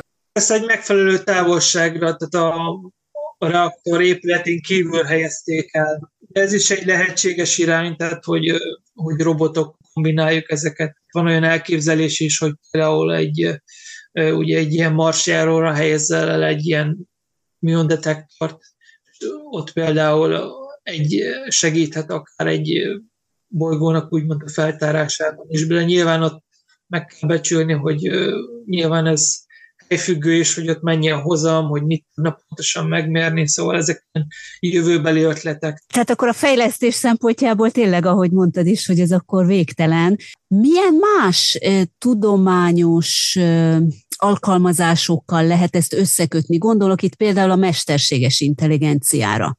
Igen, természetesen itt egy képfeldolgozási eljárásról beszélünk a miográfiánál, itt mondjuk a vulkán esetén egy képek sorozat, amit előállítunk, és ezeknek a képeknek úgymond a sorozatát maga egy valamilyen, mondjuk így, hogy gépi tanulási eljárás ezt elsajátítja, képes felismerni egy ilyen mionképen belül azokat a mintázatokat, amiket akár az emberi szem nem ismer föl, és úgymond például az előrejelzésre ez alkalmazható lehet. Ez ugye megtanulja, és kimenetként ad. Így van például a vulkán, vulkánkitörések esetén ezt alkalmazzuk, hogy egy képek sorozatát bemenetként beadjuk egy ilyen gépi modellnek, adni egy valószínűséget, hogy, hogy, hogy, hogy ki fog-e törni mondjuk a következő nap, vagy nem. Az előző napok képei alapján. Nyilván ennek van valamilyen pontossága, előre jelezni a következő napi kitörést az előző napi képekből, és az alapján meg tudjuk határozni, meg ez az eljárás mennyire érzékeny, uh-huh. mennyi úgymond a, a fék előrejelzés, tehát amikor tévesen jelz előre. Jelenleg, tehát csak a miográfiát használva, miografikus képeket használva, tehát nagyjából olyan 75-80 százalék között az érzékenység, mondjuk 100 törésből mondjuk 80-at előre tud jelezni, eljárás megbízható előrejelzést tudjon adni, itt nyilván a, a tévest azt minimálisra kell csökkenteni, a érzékenységet meg maximalizálni. Nyilván itt arról beszélünk, hogyha mondjuk egy 90% fölötti érzékenységet el tudna érni ez az eljárás, és minimálisra szorítani a téves előrejelzést, akkor már hasznos információt tudnak szolgálni azoknak, akik a különböző bejövő alapján döntenek, hogy fog-e történni valami, vagy nem. Nyilván óriási felelősségről van szó, mert egy ilyen döntést meghoznak, akkor az, hogy például evakuálnak-e, itt nagy anyagi javakról van szó, meg nyilván emberéletekről. Persze, így van, tehát ez, így van, tehát ez nagyon, akkor nagyon fontos. Tehát egy akkor a mesterséges intelligencián kívül más tudományággal ilyen, hogy is mondjam, kooperációs kapcsolat, kooperáció vagy összefonódás, akkor azért még nincsen ugye, ha jól veszem ki. Ugye egyrészt a Föld, maga ez a miográfia, ez mondja egy fizikai alkalmazás, ezt ugye egyrészt a földtudományokhoz tudjuk kapcsolni, amikről itt ugye szó volt, Nyilván a számítás tudomány az inkább úgy kapcsolódik, hogy, hogy technikailag, technológia kapcsolható össze, és akkor együtt alkalmazhatók a földtudományra, tehát maga az, hogy tudományos kérdéseket megmondjuk, hogy hogyan zajlik le egy, egy vulkánkitörésnek a folyamata, vagy mi történik a vulkán belsejében, ezek milyen folyamatok mennek végbe, ezeknek a megmagyarázására, feltárására, tehát ez maga a tudomány, nem az, hogy mi kombináljuk a mesterséges intelligenciával. Tehát, hogy jobban megértsük magukat, hogy hogy, hogy működnek a vulkánok, tehát ez maga a tudomány ebben az esetben. Ugye, tehát nem csak Japán az, ami az az ország, amelyik érdeklődik ez iránt a technika iránt, hanem hanem itt az Amerikai Geofizikai Uniót is beszeretném hozni, ahol felkértek téged egy projektre egy online könyvet kelljen neked készíteni, vagy írjál. Itt ezzel kapcsolatban én nekem az, az, az a kérdésem, hogy miért érdekes Amerikának? Konkrétan mi ez az Amerikai Geofizikai Unió, meg, meg ott neked ez a projekt, ez, ez miről szól? Az Amerikai Geofizikai Unió, ez egy napjainkban már egy nemzetközi szervezet nőtt ki magát, igazából nem csak Amerikára korlátozódik. Ennek az a célja, hogy segítse a kutatók együttműködését, magát segítse az, hogy a tudományos eredmények eljussanak az emberekhez, tehát hogy társadalmi hasznot is termeljen ezeknek a folyamatoknak a úgymond a katalizátora. A esetemben itt egy közleményről, publikációról volt szó, de úgymond találkozókat, konferenciákat szervez kutatóknak, vannak programjaik, amikben úgymond a kutatók kapcsolatba léphetnek szervezetten a úgymond a nem kutatókkal, és azáltal a földtudományokat, a földtudományok társadalmi hasznát tudják közvetíteni a társadalomnak, hogy, hogy megértsék az emberek, hogy ez miért csinálják, miért fontos. Nyilván ugye a, ugye a kérdés első rész az volt, hogy miért érdekli ez Amerikát, hát nyilván ugye Amerikában is nyilván ugye van földtudomány is van, meg nyilván Persze. van rengeteg természeti veszély, ami, ami, amik motiválják a, a földtudományt. Igen, fejlett világszinten is a, a, a földtudomány. Uh-huh. És akkor, akkor ők felkértek téged egy, egy ilyen online könyv megírására? Nem csak online, hanem nyomtatott könyv is, és akkor ugye ebből a biográfiából még nem volt ilyen könyv, és akkor ez alapján kerestek fel engem, hogy egy ilyen könyvprojektet meg tudnék-e szervezni, illetve végigvinni.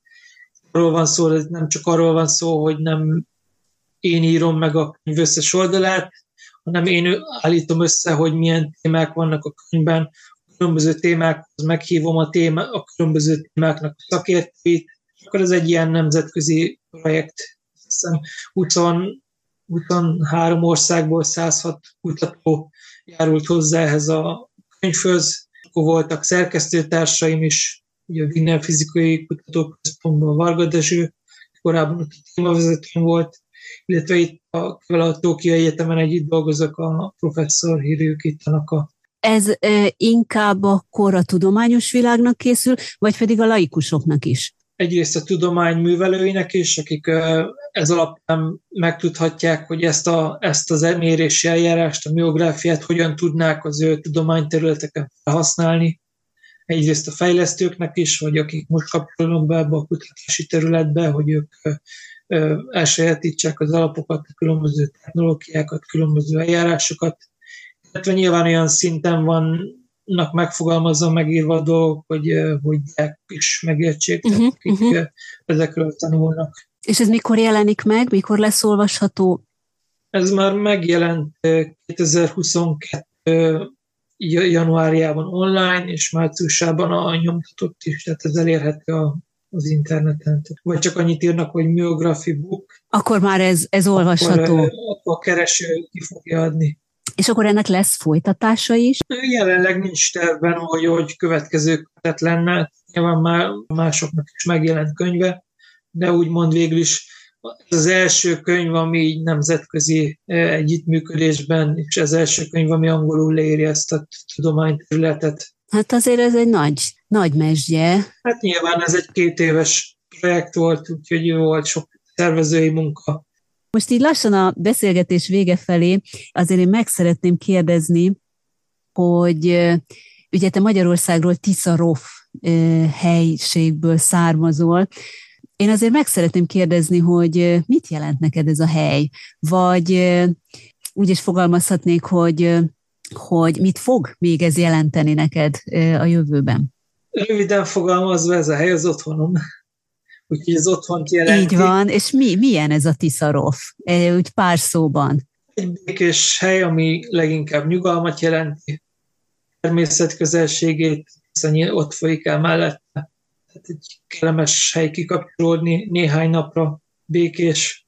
És ott töltötted a gyerekkorodat. Ez a folyónak a szépsége, az ártérek szépsége, tehát mindenképpen ajánlom azoknak, akik szere, néhány napra legalább szeretik az ilyen békés, nyugodt helyeket, illetve a folyóvizeket, akár horgászni, akár, akár vízisportokat uh-huh. csinálni. Uh-huh. Szóval mindenképpen hasznos, kik ez ilyen érdeklődőségek. Te ott Tiszarofon, amit a beszélgetésünk elején is ugye említettél, hogy hát tanulva tanítasz, és hogy ugye te azért így ezt a tanári, vagy hát pedagógiai vénádat is ott kiéled, mert hogy, hogy szerveztek ti olyan merj nagyot álmodni előadásokat az ott élő gyerekeknek, és vagy gondolom a környe, környezetben is élőknek. Mik ezek az előadások, vagy miért van ez, vagy mit, milyen tevékenységet folytatsz te ott? Hát az, alap, az alapgondolata az volt ennek az előadás sorozatnak, hogy a, az általános iskolás gyerekeknek úgymond hozunk el olyan helybéli vagy környékbeli embereket, akik úgymond az érdeklődési területeken eredményeket értek el, tehát úgy mondjuk így kis túlzásra, hogy akár példaképek, őket meghívni, a gyermekeknek elmesélni, hogy milyen úton jutottak el oda, ahol éppen aktuálisan vannak, mivel foglalkoznak, általában, hogy hova jutottak el. Például hát tipikusan az előadás úgy épül fel, hogy két részből az első részben az előadó bemutatja az ő személyi útját, hogy hogyan jutott, ahol van, mivel foglalkozik, erről egy ilyen közérthető eladást tart. Az eladás második részében meg arra szoktam kérni az előadót, hogyha például valahol járt külföldön, akkor mutassa be azt az országot, azt a kultúrát. Eddig két alkalom volt, az első alkalommal gyerekkori barátom, dr. Négyesi János, aki a Tóko Egyetemen van, ő mutatta be Japánt a szarofi gyermekeknek. Második előadáson professzor Nagy Sándor Alexet hívtam meg, aki szintén Tiszarofi volt, Tiszarofi származású, Magyar Haltani Társaság elnöke, például a vizek biológiáról mesélt a gyermekeknek, illetve Brazíliát, brazil kultúrát, helyi dolgokat mutatta a gyermekeknek. Egyrészt azt, hogy lássák a gyermekek, hogy, vagy a diákok, hogy hozzájuk hasonló körülmények közül belerakott munkáltal, célokkal el lehet érni igenis dolgokat. A másik részt meg az, hogy, hogy halljanak információt a világ más részeiről, hogy mik vannak ott, és hogy hogyan élnek az emberek. Ismeretterjesztő jellege van. Két kérdésem lenne egyszerre, azért, mert mert nehogy elfelejtsem. Az egyik, hogy Tiszarofon hányan élnek, a másik pedig, hogy érdemes még Magyarországon nagyot álmodni? Tehát ezt én nem gúnyjal kérdezem, hanem pont egy ilyen kicsit rezignál kérdéssel tenném ezt föl, hogy, mert hogy ez egy, ez egy hatalmas dolog, amit mondasz, nem nagyvárosban, hanem tényleg azért vidéken, egy, egy kisebb helyen ilyen projekteket csináltok, ami tényleg ott a gyerekeknek, a fiataloknak ez egy nagyon-nagyon fontos dolog lehet, a jövőjük szempontjából is. És hogy kinek jutott ez eszébe, hogy ezt, ezt elkezdjétek? Tehát magáról a településre visszatérve, hogy Tiszarov, hogy pontosan hol is van ez, tehát ez a Tiszató, amit feltételezem ismer a hallgatóság, tehát itt Tiszament, a Tiszató délre körülbelül 20 km. És maga érdekes módon már a 13. században is ismert volt, mint folyón átkelő hely. A 7. században a Rákóczi család birtokolta ezt a területet. Maga a településnek a fénykor úgymond a 19. század, 20. század eleje volt, amikor is a lakosság olyan 5400 körül volt, térségbeli központ volt, illetve nyilván ugye a világháborúk azért megsínlett a települést, tehát azért nyilván jelentősen lecsökkent már a két háború alatt a lakosság, 3000 fő környékére gondolnám most. Aztán nyilván a második világháború után főleg mezőgazdaság volt a főszerep, mint vidéki település, itt országos hírű dohánytermelés volt a 60-as évek végéig. Aztán nyilván, ahogy jött rendszerváltás, akkor megszűntek a, akár a kis helyi feldolgozó csomagolóüzem is megszűnt, munkalehetőségek is leszűkültek, és nyilván ez napjainkra már közel 1500-1600 főre tehető a településnek a lakosainak a száma. Az eladáshoz kapcsolódóan nyilván ennél fogva ez egy kis település. A általános iskolában én azt hiszem, hogy közel 200 főre tehető a diákoknak a száma, egész szerintem színvonalas oktatás folyik az iskolában.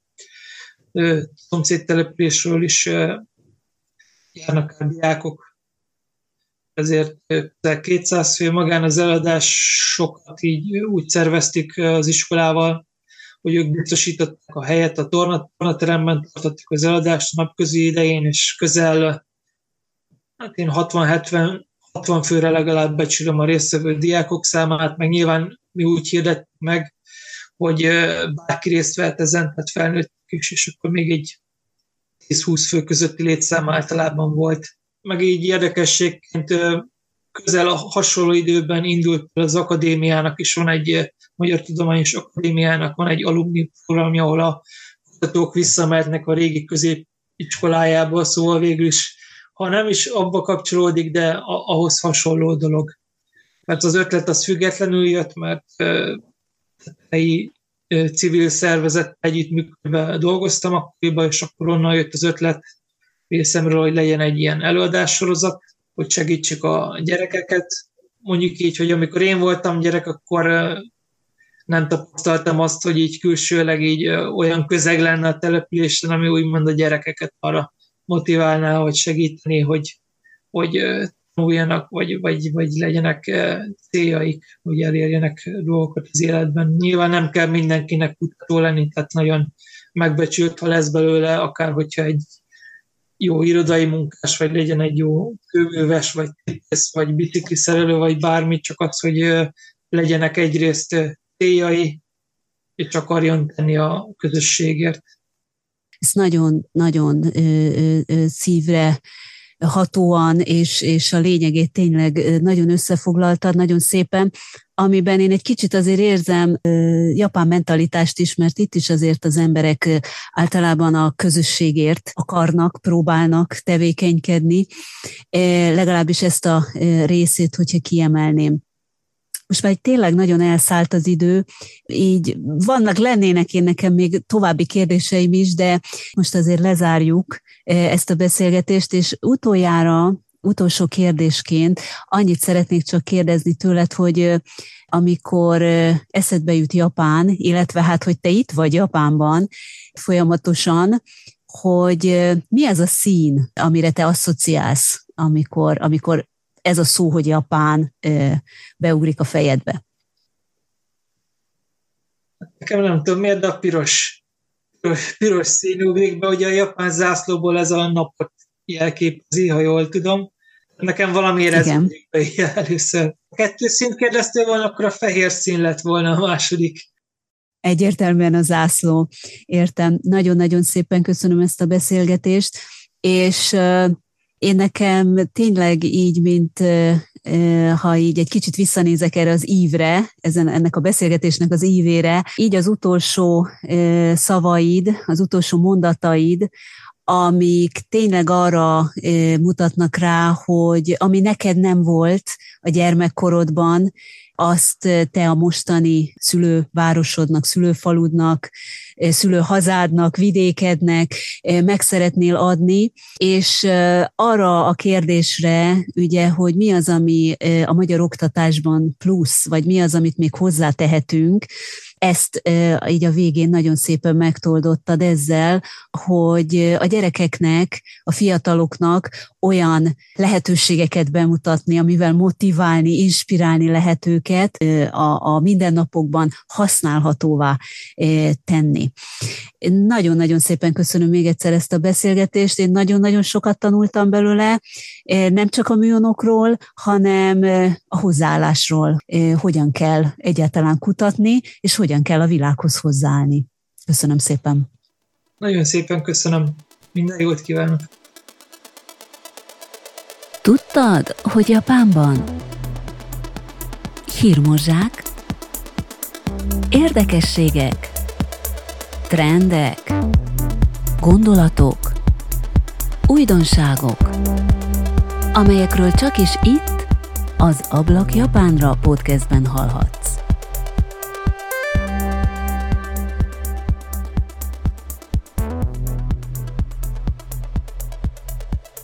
Yamagiwa Juichi híres japán antropológus, a Kiotói Egyetem nyugalmazott dékánja. A gorillák kiváló ismerője, kutatásainak eredményeit az emberi társadalmak fejlődési típusaival helyezte kontextusba. Rengeteg figyelemreméltó következtetésre jutott, amelyek a társadalomkutatók számára a további kutatásukhoz nélkülözhetetlen ismereteket nyújtanak. A jelenleg 70 éves professzorral nemrég készült egy interjú. A hosszabb beszélgetés egy évet követ, a kutatási útkereséstől kezdve az afrikai és más benszülött törzseknél végzett kutatásokon át a csimpánzók és a gorilla családok megfigyeléséig. Én most a professzor néhány koncepcióját szeretném megosztani veled, kedves hallgatóm, melyeket a gorilla családok megfigyelései alapján tett. És hogy miért? Azért, mert azt szeretném, hogy gondolkodjunk közösen azon, hogy a földkerekségen vajon meg lehet-e valaha is fékezni a háborúsdit. Yamagiva professzor szerint az emberi társadalom jelenlegi formájának prototípusa a gorilla közösségekben sokkal jobban megfigyelhető, mint a csimpánzoknál. Hogyan alakultak ki az emberi közösségek, majd a társadalmak? Elmélkedtünk-e már azon, hogy vajon az emberszabásúak többsége miért szerveződik csoportokba és hordákba? A válasz talán az lehet. Azért, hogy az életben maradáshoz elegendő élelmet szerezzen, és minden mellett biztonságban élhessen. Az emberszabású emlősök többsége eredetileg nem vadászatra specializálódott, hanem gyűjtögetésre. Az összetűzések elődeink között leginkább a növényi élelemért és az utódokat nemző nőstényekért folytak, és folyik ez ma is a majmoknál. Szabályok alakultak ki annak érdekében, hogy a véres összetűzéseket csökkentsék. A japán majmoknál például a nőstények akár több generációs szoros kapcsolatot építenek ki egymással, és a hímeknek van átjárása a nőstény csoportok között. Vagyis a hímek megküzdenek egymással a pozíciójukért, és ezáltal a birtokba vehető nőstényekért. A gorilláknál azonban más a helyzet. A legtöbb esetben egy hím és egy nőstény alkot egy párt. A hordában a nőstények vannak általában többségben, ezért aztán ők keresik fel a hímeket, tehát úgymond több nejűség is szóba jöhet. A nézeteltéréseket nem egy aláfölé rendeltséget meghatározó harccal döntik el, hanem egy harmadik fél közvetítésével oldják fel a kialakult feszültséget. A gorilla apuka egy kifejezetten ideális apa, akire az anya nyugodtan rábízza a kölyköket. Amikor a csemeték összevesznek valamin, az apa vállalja a békéltető szerepet. Oly módon, hogy a kölykök mindegyikét egyenrangú partnerként kezeli. A gorilla kölykök tehát kicsi koruktól fogva megtanulják azokat a szabályokat és viselkedés formákat, amelyekkel a legbékésebben képviselhetik saját érdekeiket. Yamagiva professzor ebből a megfigyeléséből miránk emberekre asszociált, és azt mondta, a családok szintjén hasonlóan viselkedünk mi is, vagy legalábbis kellene, hogy ezt tegyük. Az emberiség miért kezdett el harcolni? Mikor taposott rá a harci ösvényre? Elődeink mintegy 7 millió évvel ezelőtt léptek az emberi válás hosszú útjára, vagyis elhagyták a menedéket adó őserdőt, ahol a csimpánzok, orángutánok és a gorillák még ma is élnek. A megváltozott környezet, az elbújásra kevésbé alkalmat adó szavanna először rengeteg életet követelt a tapasztalatlan őseinktől. Felismerték azonban, hogy a ragadozókkal szemben csak is közös erővel léphetnek fel. A gorillák családmodellje úgy élt tovább, hogy a homo sapiens sapiens családok még nagyobb közösségekbe szerveződtek. Beindult aztán az élelemtermelés és az állattartás. Ehhez persze le kellett telepedni és jó minőségű földet foglalni. Ez pedig magával hozta a versengést és annak ikertestvérét, a nézeteltéréseket. Ettől a ponttól számíthatjuk az erőszak és a háború kezdetét is, ami mindössze csak tízezer évvel ezelőtt következett be. De vajon miért és hogyan fajult ez háborúkhoz? Jamagiva professzor a magyarázatot az empátia elvesztésében látja. Eredetileg a majomtörzsekben az empátia és az együvé tartozás, mai fogalommal a testvériség határozta meg a törzs létét. Ennek legpéldaértékűbb megnyilvánulása az élelem megosztása. A japán majmok, amikor esznek, eltávolodnak egymástól, hogy ne is lássák, mit teszik a másik. Ezzel elvileg elejét veszik a veszekedésnek. A gorilla azonban az általa megszerzett élelmet saját maga darabolja fel a többieknek. Ezzel létrejön az együttevés tradíciója, amit mi magunk is folytatunk nap mint nap az étkező asztalnál. A professzor hangsúlyozza, hogy az élelem felosztása az első lépés volt azon az úton, hogy az ember megossza a javakat a társaival. És még egy fontos megjegyzés. A gorilla az élelem felosztásakor nézi, figyeli, szemléli a családtagok arcát. Más majomfajoknál a bámulás, a másik fél szemének a nézése egyfajta fenyegetést, megfélemlítést jelent, amely akár egy tényleges összetűzésbe is fordulhat. Az antropológus mélyen elgondolkodik, amikor mi laikusok arra a kérdésre, hogy az emberek miért néznek egymás arcába. Azt válaszoljuk, hogy azért, mert ha beszélgetünk egymással, akkor evidens, hogy egymás szemébe nézünk.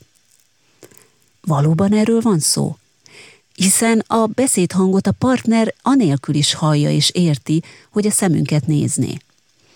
Nem inkább arról van szó, hogy a másik fél érzelmeiről akarunk megbizonyosodni? Jusson eszünkbe az, hogy az emlősök közül láthatóan egyedül csak az ember szemében különböztethető meg a fehér üvegtestben az íris és a pupilla, melynek mozgását a partner követni tudja. Az embernek vele született képessége tehát, hogy kiolvassa az embertársa szeméből annak érzéseit. Jamagiva meg van róla győződve, hogy a szemünk evolúciója éppen hogy az empátia elmélyítésének érdekében fejlődött ebben az irányban. Tovább menve ezen a gondolatösvényen, illetve visszahozva az imént említett ősközösségi egyenlő élelemfelosztást, a japán professzor egyenesen odajukat ki, hogy a feltételek adottak ahhoz, hogy az emberiség számára az egyenlőség a szó valódi értelmében fenntartható legyen. Itt egy apró kitérőt szeretnék tenni. A professzor elmélete az, hogy a művészetek, a zene mind-mind részben az empátia elmélyítése érdekében jött létre. A dalolás első megnyilvánulását talán az anyák dúdolásában vélhetjük felfedezni, amikor gyermekük megnyugtatása, a velük való együttérzésük kinyilvánítása érdekében altató dalokat énekeltek az utódaiknak. A felnőttek közti ének pedig mindenek előtt a csoporthoz való szoros kötődést fejezi ki anélkül, hogy szükség lenne az egyes ember között szemkontaktusra. A közös utódok védelmezése, a gyereknevelés, a közösségért való önfeláldozás és a művészetek mind-mind az együvé tartozás és ezen keresztül az empátia elmélyítésének az eszközei. És itt jön a figyelemre méltó fordulat. Yamagiva professzor azt mondja, hogy éppen az empátia volt az, ami kiváltotta a háborút. Az empátia kiszabadult abból a bizonyos palackból, amiből nem lett volna szabad kiszöknie. Mi váltotta ki az empátia álmok futását? A professzor válasza a kérdésre a beszéd. Mint egy százezer évvel ezelőtt kezdett el az emberiség nyelveken kommunikálni. A nyelvnek ellentétben az eddigi éneklés tevékenységével elsődleges feladata az információ közvetítés. Ráadásul a nyelv tud akár egyidejűleg és szélesebb tömegek számára információt közvetíteni arról is, hogy mi történt a múltban, egy olyan helyen és időben, amit mi magunk nem tapasztaltunk meg. A nyelv egy olyan eszköz, amely ok-okozati összefüggések továbbításán keresztül történetek mesélésére is alkalmas. Az eddigi kommunikációs eszközök határai, amelyek a testi megnyilvánuláson át manifestálódtak, lásd például a tánc, mindössze körülbelül 150 emberre terjedtek ki. Addig azonban a nyelv az azt értők egész közösségére. A nyelvnek van egy rossz értelemben vett varázsereje is. Ki lehet vele fejezni, amit nem látunk, csak gondolunk, vagy elképzelünk. És ez lehetőséget ad arra is, hogy megsértsük embertársainkat, vagy épp félreértések lavinájába kerüljünk. A mezőgazdaság és az állattartás kezdete kapcsolódva ehhez a beszédkészség csak hatványozta a tényt, hogy az emberiség előbb-utóbb megindítja a háborúkat. Az életet adó földért és az ott termett élelemért dúló versengésen túl a harc is elkezdődött, melynek közvetlen kiváltó oka a népesség növekedése is lehetett. Az empátia tehát már csak is az azonos érdekeket képviselő csoportra korlátozódott, a csoporton kívülesőket ellenségként definiálta. Létrejött egy olyan tudat, ami már nem kifejezetten az élelem biztosítása érdekében veszi el egy másik élőlény életét, hanem akkor is ezt teszi, ha az érdekek, vagyis a csoport védelme, a csoporton belül az egyén akarata ezt kívánja. Yamagiva professzor pedig ezt az önfeláldozás érzésével kapcsolja össze. Megfigyelései alapján csak és kizárólag az emberi fajra jellemző az önfeláldozás. Abban a pillanatban, amikor kiszabadult a palackból ez a tudat, akkor kezdtek el fegyvert fogni az emberek embertársaik ellen. Egy lehetőség a háborúk megfékezésére? Gondoljunk arra, amikor az interneten és a közösségi médiában folyamatosan özöllenek ránk a nyelvi információk. Ezeket vagy elhisszük, vagy nem. Vagy egyetértünk velük, vagy nem. Egyre kevesebb lehetőségünk van a személyes találkozásra. Arra, hogy a másik ember szemébe belenézzünk. Egy olyan világban élünk, ahol az, ez a jelenség egyre inkább csak duzzad az, hogy a másik iránti empátiáról nem tudunk fizikálisan meggyőződni, hanem csak a nyelvi információkra korlátozzuk magunkat, bizalmatlansággal és félelemmel tölt el bennünket. Ez pedig hosszabb távon háborúhoz, válságokhoz, bosszúhoz és erőszakhoz vezet. Yamagiva professzor azt javasolja, hogy mindenek előtt lépjünk fizikálisan is kapcsolatba embertársainkkal. Így, és csak is ilyen formán építhető ki a bizalmi viszony. Lehetőleg osszuk meg másokkal is azokat a tevékenységeket, melyeket egyre inkább már csak egymagunk teszünk. Az evést, a zenélést, a zenehallgatást, a sportolást, az önkéntes munkát, és még sorolhatnám. A testi rezonancia, a szimpátia aktivizálja az egymás iránti empátiát. Ezáltal pedig erősödik a kölcsönös megértés. Ahhoz, hogy megfékezzük a háborúkat a világban, egy új társadalmi identitás megteremtésére van tehát szükség. A kulcs szó pedig a mobilitás. Az embereknek ismét össze kell gyűlniük, találkozni egymással, és biztosítani kell a szabad kommunikációt. A professzor hangsúlyozza, hogy ez az állapot hasonlít leginkább a kezdeti, ősi állapothoz, amikor létezett a valódi egyenlőség. A magántulajdon helyett a javakat közösen osszuk meg. Teremtsünk magunknak több szabadidőt, amit másokkal együtt töltünk el nem a versengés a fontos, hanem az, hogy mindenki egyelőnek és hasznosnak érezze magát a közössége számára. Az elmúlt száz évben a föld népessége meg szereződött. Egy milliárd háziállatot tartunk magunk körül, hogy megegyük őket. A vadállatok élettere a föld életterének 30%-ára szorult vissza, míg az emberi faj és az őt kiszolgáló háziállatok és termőföldek a föld életterének a 70%-át teszik ki. A problémát immár nem a tudomány és technológia szemszögéből kell megközelítenünk, hanem a kultúra nézőpontjából. A szétszóródott, divers alapokon nyugvó kultúrákat éppen, hogy össze kell fésülni, és szinkronba kell hozni egymással.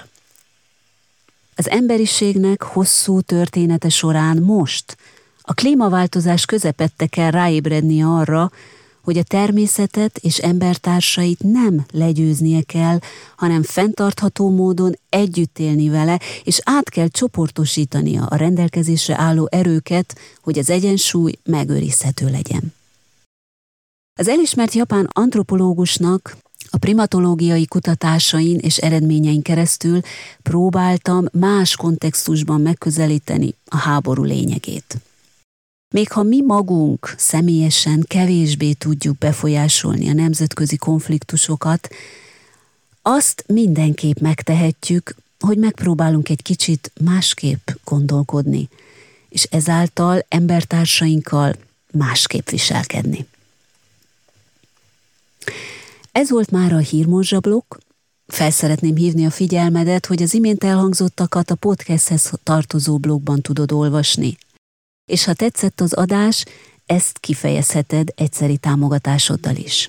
Ehhez nem kell feliratkoznod, csak pár kattintás az egész. Előre is köszönöm. A legközelebbi hírekig minden jót minden kedves hallgatómnak, és köszönöm a figyelmet.